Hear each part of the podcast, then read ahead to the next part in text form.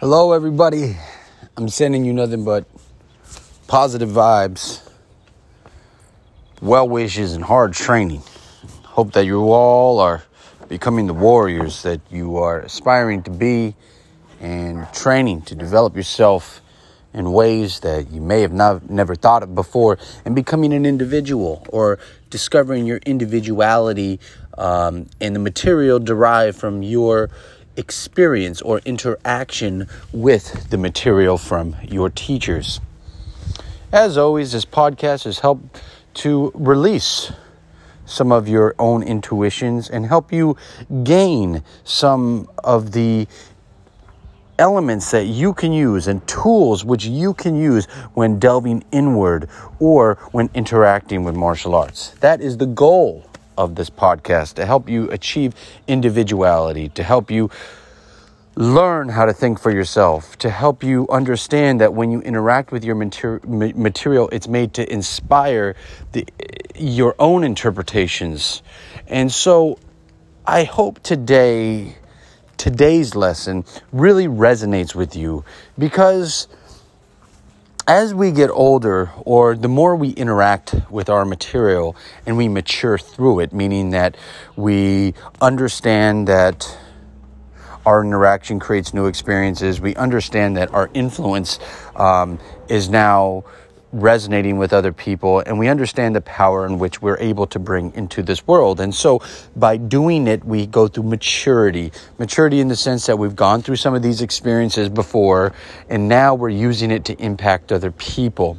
And so with that being said, with that being said, I want to talk about poisonous kung fu, poisonous martial arts, poisonous um, teaching. And as we get older, if we if all we ever talk about in the martial arts is the most dominant is I'm the strongest is this attitude of constant constant constant weaponization it's a poisonous way of thinking. It needs to be balanced out. There's a recently a teacher a very famous teacher who passed away um, of a heart attack. And I won't say who but um, there was always a very form of, of strictness and uh, a, a, strict way of looking at things. And it was constant weaponization. It was constant, we have to be the baddest. And this stuff is made, you know. And, and so, with that attitude and with that constant weaponization, blood pressure. When you, when you get angry, when your blood pressure goes up, as you get older, even physically, not just older in the sense of maturity um, through martial arts, but as you get older physically, you can't raise your blood pressure that high.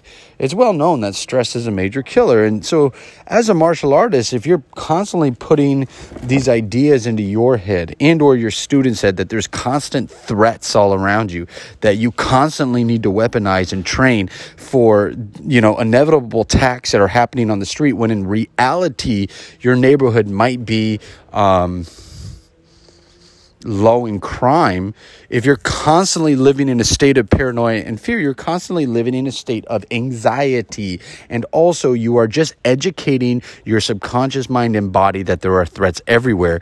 In essence, this is why there's always spirituality and or practices for the inner mind and subconscious mind and body and for the mind, such as breathing, such as meditation, such as grounding, such as power poses, such as zhan zhuang, standing meditation, such as getting in touch with your chi um, and, and going to places which have water or stream or, or places which release this energy. This is why spirituality was always integrated into the martial way because you need to learn the spiritual ways.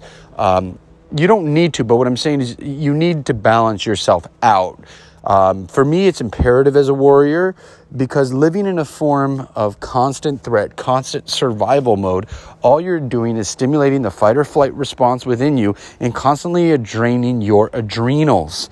You're living in a state of constant fear and panic, or you're living in a way of constant comparing yourself to other martial artists. I'm better than him. I learned from a different teacher. I learned from this. I learned from that. I'll beat you up. You don't know anything. And this is a very immature, defensive attitude, chasing uh, your own phantoms in your head. I mean, this is just silly. And to impart that type of thinking onto people, I think, is a hindrance. So, with that, I'm talking about poisonous kung fu because as you get older, if you bring that mindset, all you're doing is educating your subconscious mind and body that there's perceived threats all around you and you need to weaponize yourself at all times all around you and everybody else is a threat. And this will constantly not only lead to states it could possibly lead to states of, of paranoia but you're constantly raising your adrenal glands and you're summoning up fights where there isn't really any.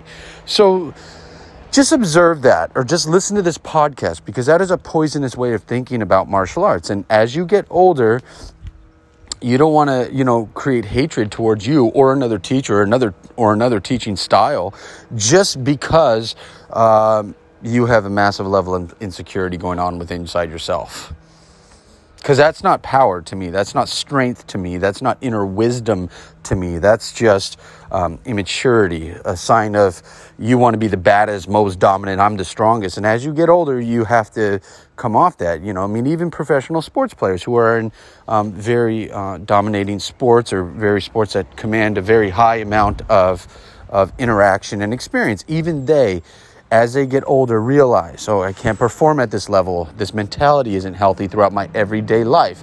And so they develop and mature.